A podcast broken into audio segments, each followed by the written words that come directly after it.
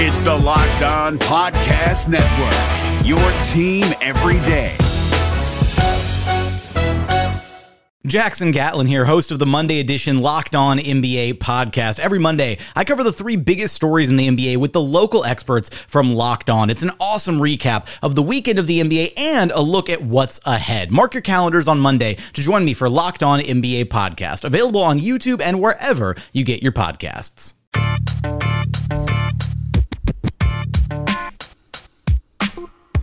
You are Locked On Magic, your daily podcast on the Orlando Magic, part of the Locked On Podcast Network. Your team every day. And you are indeed locked on magic. Today is April 17th, 2019. My name is Philip Rossreich. I'm the expert and site editor over at OrlandoMagicDaily.com. And of course, follow me on Twitter at PhilipRR underscore OMD. On today's episode of Locked On Magic, the playoffs have truly begun for the Orlando Magic as they got their first taste of an adjustment, of a bit of desperation, and everything else that comes in this series. The Orlando Magic falling to the Toronto Raptors 111 to 82 in a just dominant performance from the Raptors in a game where the Magic really for the first time in in, in several months it feels like let go of the rope and, and, just did not do the things they needed to do and I think the big question now is whether this is something that was a momentary lapse or something that says something much realer about this playoff series. And, and perhaps now this playoff series looks a little bit more like the way everyone thought it would. The good news is it's just one game. It is game two. And, and as I, I try to remind people, playoff blowouts don't really matter. They're one game, you move on to the next one, and the next game is a very different challenge. Uh, but the Magic, of course, uh, have a lot of work ahead of them. We knew that entering the series. We knew that even after game one and game two prove that to be 100% true. We will talk all about that game coming up here in just a minute. But before we do that, I want to remind you all that you check out all the great podcasts on the Locked On Podcast Network by searching on iTunes for Locked On and the team you're looking for. Just like there's a podcast covering the Orlando Magic with excruciating detail, there's a podcast covering every single team in the NBA with the same level of detail and care that we do here on Locked On Magic. Want to get the lowdown from the Raptors' perspective? Check out Locked On Raptors. Sean Woodley does a good job covering that team. Want to get the national perspective? You got Locked On NBA, as well as Locked On Fantasy Basketball to carry you through the fantasy season here in the playoffs. You can also check out the Locked On Baseball, Locked On NFL, and Locked On MLB podcasts as well. On Locked On NFL Draft, they just compl- they're they're in the process of completing a full week mock draft ahead of next week's NFL draft. Want to get up on the NFL draft? I would definitely suggest checking that out. You can find all these podcasts, including Locked on NBA, Locked on NFL, Locked on NFL Draft, Locked on Fantasy Basketball, everything you could want by searching on iTunes for Locked On and the team you are looking for. The Locked On Podcast Network, it's your team every day.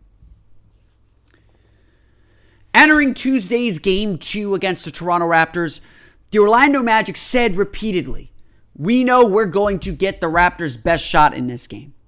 That all the challenges that we faced in game one will be heightened. And everything will be different come game two. I told everyone that would listen to me game one's in the past. Game two will be a very different animal. And, and to be, it would be different because so many things cut very weird ways for both teams in that game. And so the question would be a, could the Magic weather the storm and adjust themselves? And B, could the Magic stay competitive? Could the Raptors make those adjustments and regain the stranglehold on the series? To me, this is where the playoffs really begin for the Orlando Magic. And I'll go a little bit out of order here on, on what I usually talk about. The Orlando Magic don't have playoff experience. They experienced the playoff atmosphere for the first time in game one. And they showed that they had the resolve to handle a road playoff game, a crowd in a frenzy. That's one thing. And it's good to know that the Magic can handle that stuff. And I, I you know, I, I, think even in this game, you could see the Magic's resilience and and and and and, and toughness on display at, at various points. But now the question became: Can the Magic handle a team that is desperate? A team fighting for its playoff life, a team that now has had a week almost to focus exclusively on you and what you do and tailor a game plan specifically to stop you and expose your weaknesses. And this is really the trick of the playoffs. This is the experience. This is the part that no player can substitute. This is the part that everyone on this Magic team was learning for the first time. And from the opening tip of Tuesday's game, Orlando was caught on its back foot. Kawhi Leonard was on a mission to kill and scoring 37 points. The Magic were game. I I I, I want to make this clear. The Magic were game early on, I felt. I felt like they were struggling. The Raptors defense was very strong all game long. But they were finding little holes and, and, and finding things. Finding things that could get them going. The issue was they didn't get confidence from the opportunities they got. Nikola Vucevic missed a dunk on the first field goal attempt of the game for the Magic.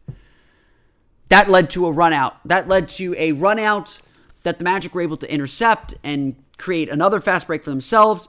And then Evan Fournier missed a shot, poor spacing uh, on the play. And then DJ Augustin missed a tip in, and the Raptors were back off to the races. The Magic turned the ball over.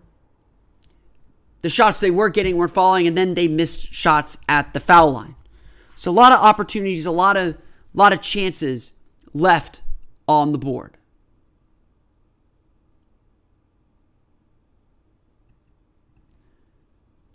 A lot of opportunities left on the board. But Orlando, so so what? Orlando gave up the first 11 points, missed their first nine shots. But that did set a tone. That those first few minutes set a tone. The Raptors blew up every pick and roll action. They trapped and and frankly they, they trapped and doubled every screen and roll.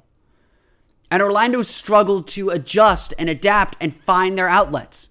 Their spacing, their rolling, their uh, ability to present themselves as targets for an outlet were gone and the Raptors defense took control. Orlando did cut into the lead in the second quarter.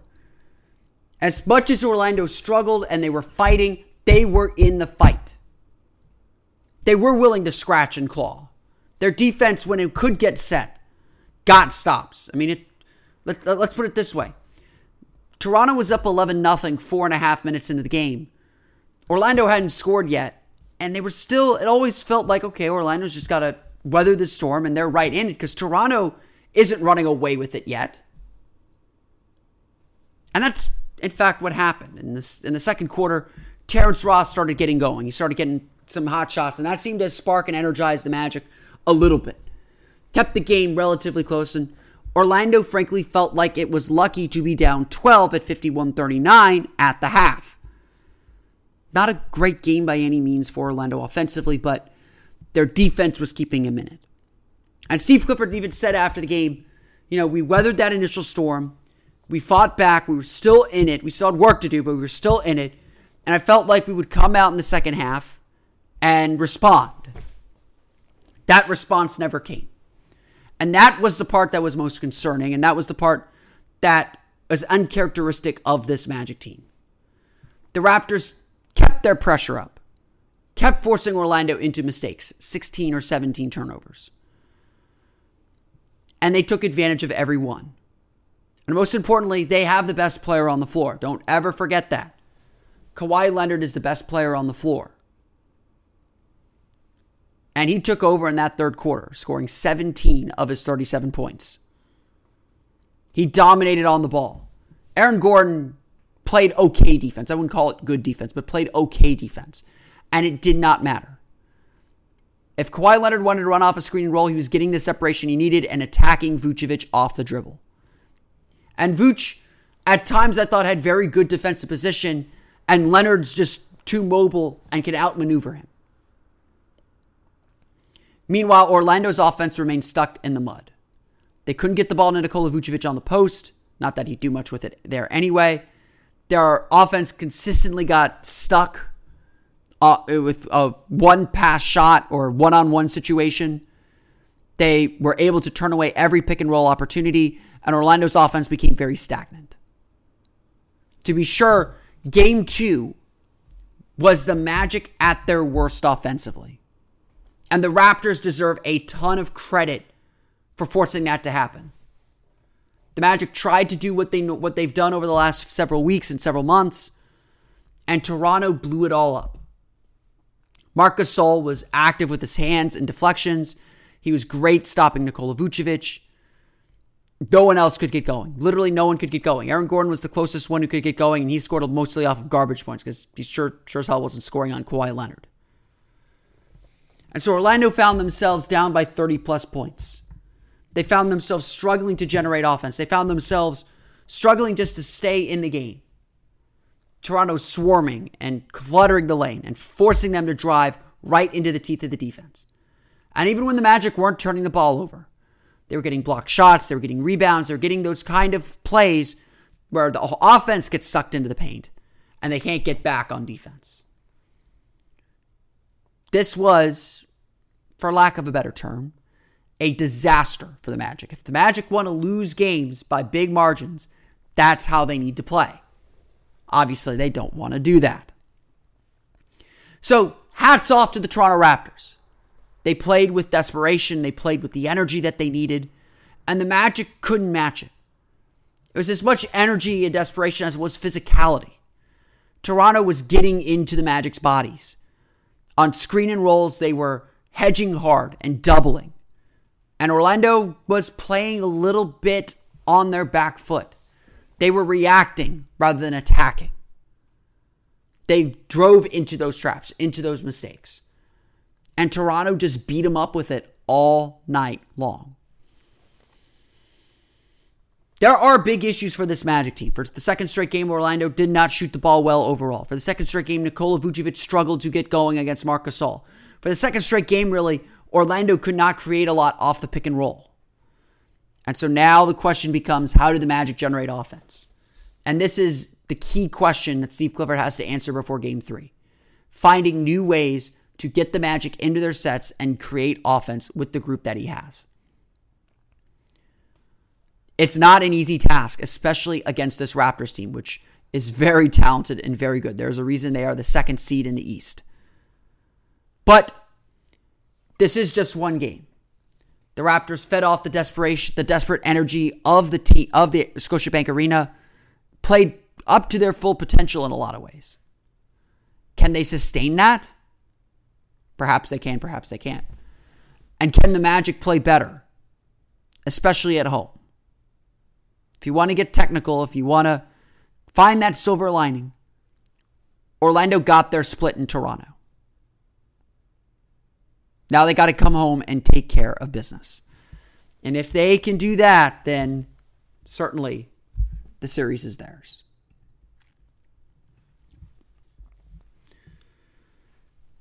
Let's take a break now because if the Magic want to protect the Amway Center, I can't think of a better way to do it than for them to buy a Wyze Cam.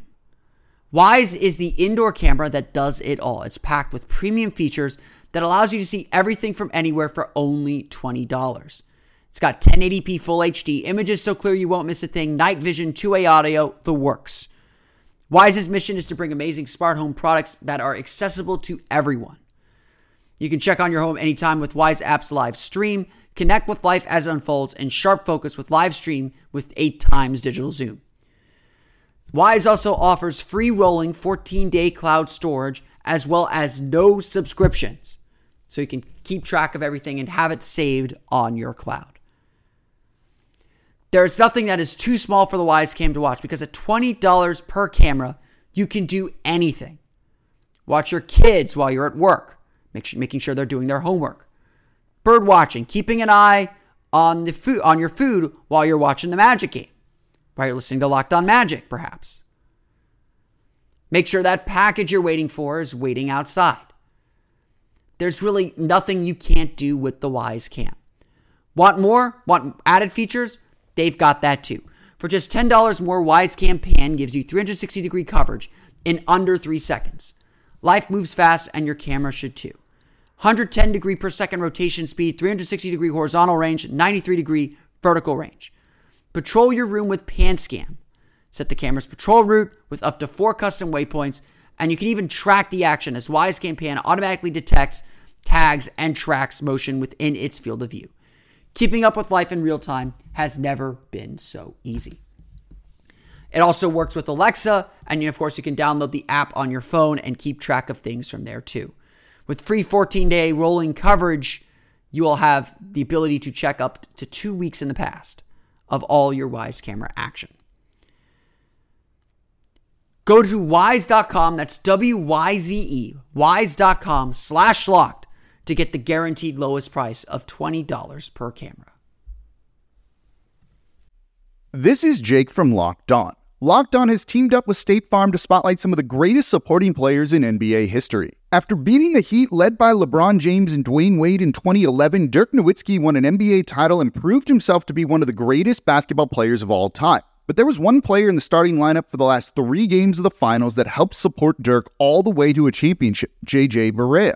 Led by JJ and Jason Terry, the Mavs' second unit proved to be the strength throughout the playoffs, where they led the NBA in bench scoring. But for games 4, 5, and 6 in the NBA Finals, Mavs coach Rick Carlisle inserted Barea into the starting five to help the Mavs space the floor and put more playmaking around Dirk. JJ Barea had a knack for running the pick and roll with Dirk that helped the Mavs score more efficiently on their run to a title. Dirk Nowitzki couldn't score the way he did if he didn't have much needed support from someone like JJ Barea. Sometimes you and I need that kind of support too. Think of State Farm like a pivotal team player. When you need help protecting the things that matter most, remember the jingle and just say, like a good neighbor, State Farm is there. Let's run through the final box score for you real fast. Not a lot of great numbers to look at. Orlando shoots just 37% from the floor, really struggling to make shots. 9 of 34 from beyond the arc, so three pointers betrayed them in this game. Not a lot of ball movement either. Uh, I mentioned the other day that streak that the Magic had of uh, at least 20 assists in a game. This is a big part of their offense. They've had 20 assists or more in every game since January 9th until game one. In game two, they had 17 assists and 17 turnovers. Obviously, not going to get the job done. Really, um, Aaron Gordon said it best. We let the ball get stuck, we didn't move the ball, and that's not our brand of basketball. And, and when they do that, these are the kind of results that you get. Um, just not a lot of ball movement, not a lot of offense to report. Nikola Vucevic really struggled. Six points, three for seven shooting, six rebounds. Uh, honestly, it's more concerning to me not that he's missing shots, but that he's not getting shots to begin with. And Steve Clifford said before the game he has to do a better job of getting him looks and getting him touches where he likes the ball. The Magic really just couldn't get him touches anywhere. They couldn't run pick and rolls effectively. They kept getting trapped. And even when, when Vucevic got the ball in the post, he had four turnovers when he got the ball in the post, he was getting doubled and, and just couldn't read where the double teams were coming from. And Vucevic has got a lot of studying to do. I mean, obviously, Marc Gasol's a tough matchup for him. Marc Gasol's a tough guy to move, but he just wasn't wasn't reading where the defense was coming from. He wasn't able to predict where they were coming from. He wasn't able to find teammates. It was just a, a complete disaster and almost I, I, almost a complete failure on his part. Um, I thought he did do some good things defensively. I thought he was fine defensively for the most part. He, you know, getting beat by Kawhi Leonard uh, with with with him is not, you know, ideal, obviously, but um, not to be expected to some extent. Um, but Orlando's got to find a way to get Vucevic involved. They got to find a way to get him in pick and rolls. I mean, even if it means bringing a bringing a guard to, toward the wing instead of the center, instead of the middle, or running just exclusive pick and pops. The Magic got to find paint touches, which they didn't do a lot in this game either. And they got to keep Vucevic involved. This was just a game where they were trying to get him going, and and he didn't deliver. The team, his teammates didn't deliver for him and give him the spacing that he needs, and the coaches didn't deliver by do, doing more to get him in better spots. And that's going to be, I think, a challenge for Steve Clifford and his staff over the next couple days before Game Three. Aaron Gordon, the star of the night for the Magic, 20 points, 8 for 12 shooting, 3 for 5 from beyond the arc, 5 rebounds. Overall, really nice offensive game. I thought he did a good job getting garbage points, uh, getting inside the lane. Uh, really one of the few guys that was able to kind of find any type of rhythm offensively all night. And, and so the scoring production is really, really nice, especially with his primary matchups being Pascal Siakam and Kawhi Leonard. I mean, essentially, the Magic match his minutes with Kawhi Leonard, so he's going one on one with him a lot, and he's not going to beat him. But he's got to at least make a dent. And, and I think the big issue in this game with, with Aaron Gordon was twofold. One, he missed one missed four of his five free throws. I mean, the Magic left a lot of points on the board. They had 18 free throws at the half. They were just 9 of 18 from the foul line. That cannot happen. Orlando is typically very good at keeping their opponent off the foul line. They weren't in this game. They're very poor at getting to the foul line themselves. The fact that they've gotten to the foul line pretty effectively in both these playoff games is a good sign. And, you know, when the Magic were aggressive, they were able to get to the foul line, but they left so many points on the board. Aaron Gordon, one for five. Nikola Vucevic missed two free throws. Uh, Terrence Ross missed three free throws. They missed, they missed opportunities to cut into the lead and give themselves a little bit of breathing space and a little bit of momentum. Um, and that that just can't happen in a game like this. You hope it's just an outlier that that there's a you know, and honestly, the the nerves and, and I think the physicality got to them. You could see that on the foul line where they couldn't relax, where they couldn't, uh, where they were beginning to feel the pressure that Toronto was putting on them. And, and I don't expect that to change. I think Toronto's going to keep that same strategy and gamble a little bit and bet that the Magic can't pass their way out of the trapping that Toronto's doing. Um, that they can't read their way out of it because that's that's not who a lot of these guys are. Um, I, I think that I think that uh, Gordon really the missed free throws were the first part of Gordon's game that weren't good. The other part was, you know, he did some good things against Kawhi Leonard. I think he got his licks in, but Kawhi Leonard just is dominating that matchup. Um, Gordon struggling to get around screens and stay connected to him, and Leonard doesn't need that much space. I think Orlando has to consider uh, pushing up the floor a little bit on pick and rolls and, and keeping Leonard from uh, from really turning that corner. So that Magic might need to hedge a little bit more, which they don't do. They usually they usually sink back and protect the lane. They might need to hedge a little bit better uh, to prevent those kind of drives and prevent him from getting downhill. Um, but Leonard is is playing at another level right now. We all knew there was a playoff Kawhi Leonard. We are seeing it, and even with Aaron Gordon's best defensive efforts, which you know I'd probably give him a B, B minus for his defense on on Kawhi Leonard so far this series. Um, a B minus defensive effort is obviously not going to get the job done. So Gordon still could use some some help and some work on the defensive end against Leonard to get the Magic where they need to be. Uh, but that's really the only complaint I have. The other notable offensive performance: Terrence Ross, eight points.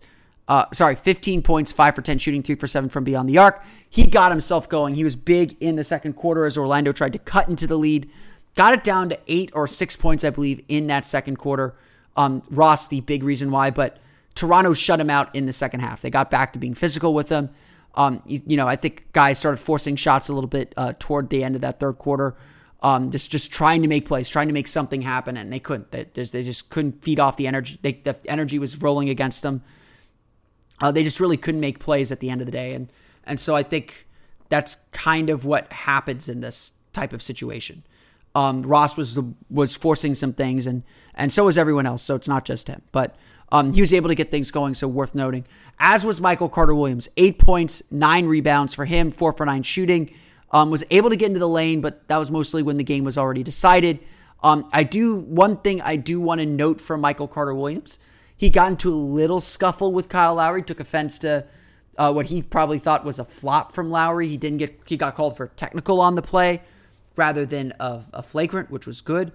Um, but I, I, like that Michael Carter Williams has a little bit of feistiness. I mean, I will say this: um, at that point of the game, when frustration is is raining, is building up, um, I you need to be able to see guys that are still fighting. And Michael Carter Williams kept fighting to the very end of this game, and, and he scored some points, and he, he was able to get into the lane. He's one of the few guys that were, that was able to. Um, but you, you you appreciate that at this stage.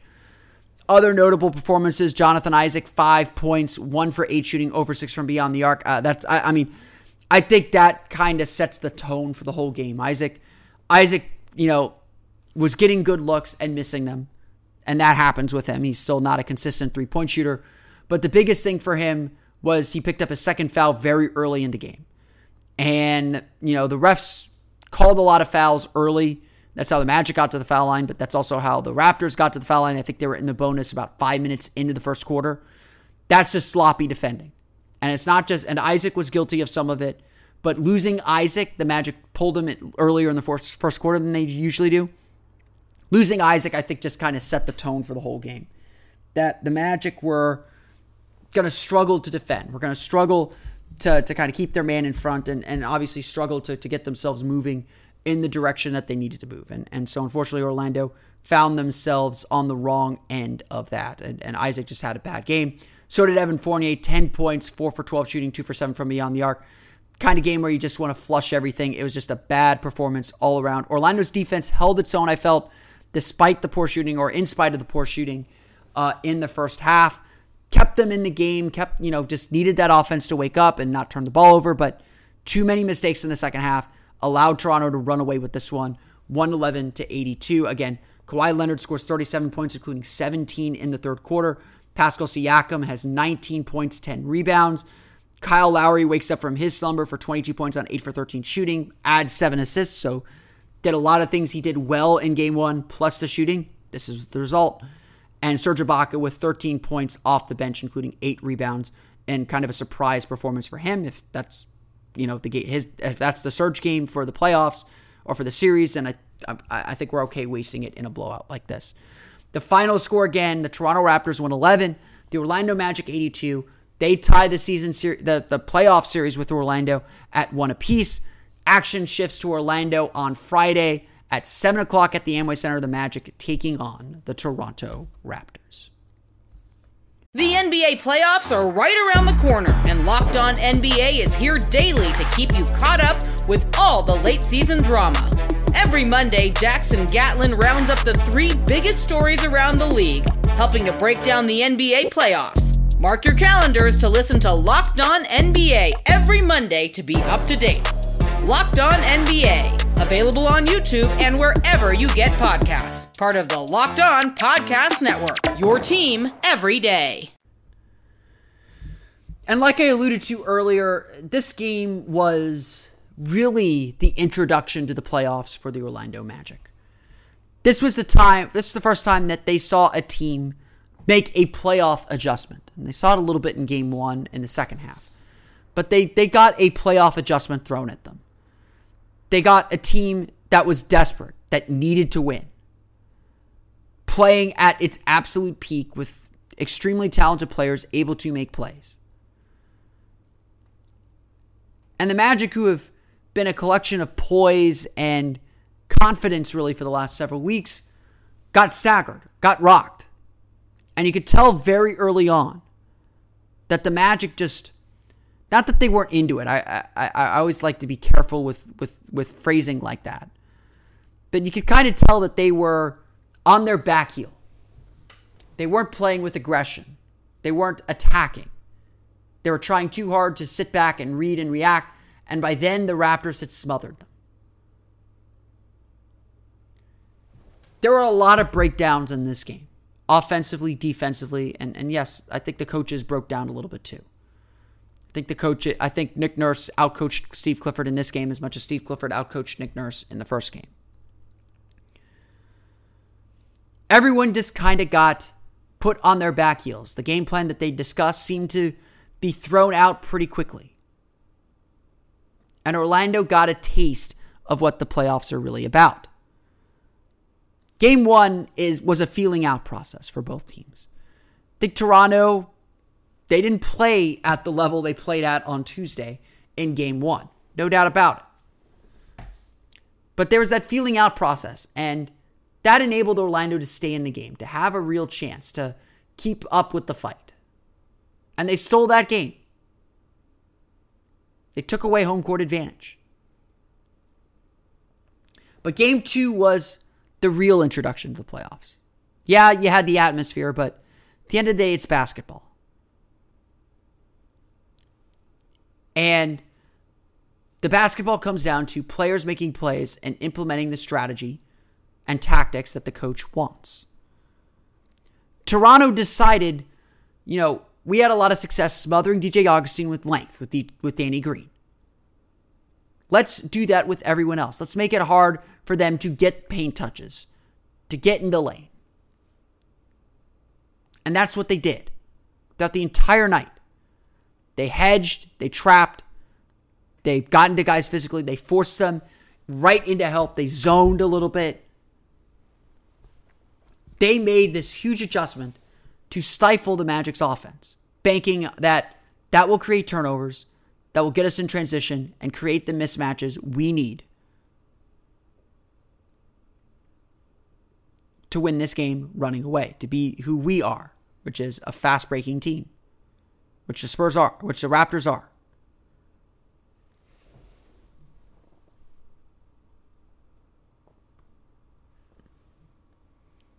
And so Orlando got caught on its back foot. Whether it's a, a, a, an adjustment the coaches failed to recognize or failed to make before the game, maybe none of it mattered. Maybe it was a situation of everyone has a plan until they get hit. And Orlando got hit and hit pretty hard in this one. They were staggered. They were struggling to find their footing. They were struggling to find their calm and their center. Because the Raptors took away a lot of it. And so they were scrambling, trying to create offense that they're not used to creating. And that's how you end up with games like this, where you kind of abandon the game plan a little bit, just trying to feed, to feed off the desperation of a playoff game.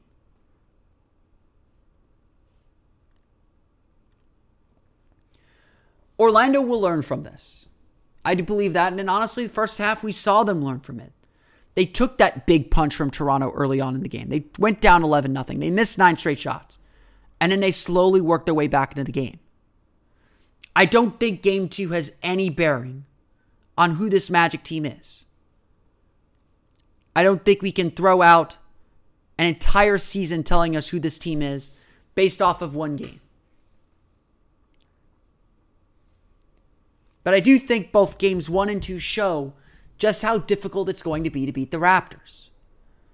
That, yes, Orlando is the seventh seed for a reason. They're plucky, they're potentially very good, they'll give the Raptors some problems, but at the end of the day, the Raptors' margin for error is much smaller. Orlando made a lot of mistakes, but so did Toronto, and it was still a three point game in game one. In game two, Toronto did not make mistakes. Orlando made a ton more. And this is the result you get. But that first half did tell us Orlando could make those mistakes and still have a chance if they could correct them. And for whatever reason in this game, the Magic could not correct them. For whatever reason in this game, Orlando got out physicaled, got out toughed, gave up, you know, a lot of those hustle stats, those those intangible items that Orlando's had all year long and certainly during this playoff stretch. And so the Magic got what they deserved. A playoff lesson from the Toronto Raptors. And so what's that next lesson now? That next lesson is to adjust yourself, to get ready and come back, to forget that game two happened except for the things you need to learn and understand. And get back to work. Because game three is going to be much different and a different atmosphere inside the Amway Center. I want to thank you all again for listening to today's episode of Locked On Magic. Of course, find us on Twitter at Locked On Magic. Subscribe to the podcast on iTunes, Stitcher, TuneIn, and all the fun places to download podcasts to your podcast-enabled listening device. You can find me on Twitter at PhilipR underscore OMD. And of course, for the latest on the Orlando Magic, be sure to check out OrlandoMagicDaily.com. Don't forget also, you can check out all the great podcasts on the Locked On Podcast Network by searching on iTunes for Locked On and the team you're looking for, or search on the Himalaya app. All the Locked On podcasts are on the Himalaya app. It's a great app that you can use that podcast delivered directly to your playing device, including playlists and suggested podcasts too. Download the Himalaya app today. That's going to do it for me today, though. I want to thank you all again for listening. Once again, the final score the Toronto Raptors 111, the Orlando Magic 82. The, season, the playoff series now tied at one apiece heading into game three Friday at the Amway Center. That's at 7 o'clock uh, on ESPN and Fox Sports Florida. We hope to see you all there at the Amway Center. Please bring an umbrella. It's supposed to rain on Friday afternoon. That's going to do it for me, though. I want to thank you all again for listening. For Orlando Magic Daily and Locked On Magic, this has been Philip Rossman Reich. I'll see you all again next time for another episode of Locked On Magic. You are Locked On Magic, your daily Orlando Magic podcast, part of the Locked On Podcast Network.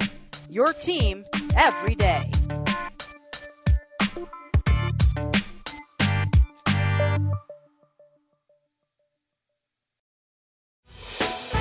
Hey, Prime members, you can listen to this Locked On podcast ad free on Amazon Music. Download the Amazon Music app today.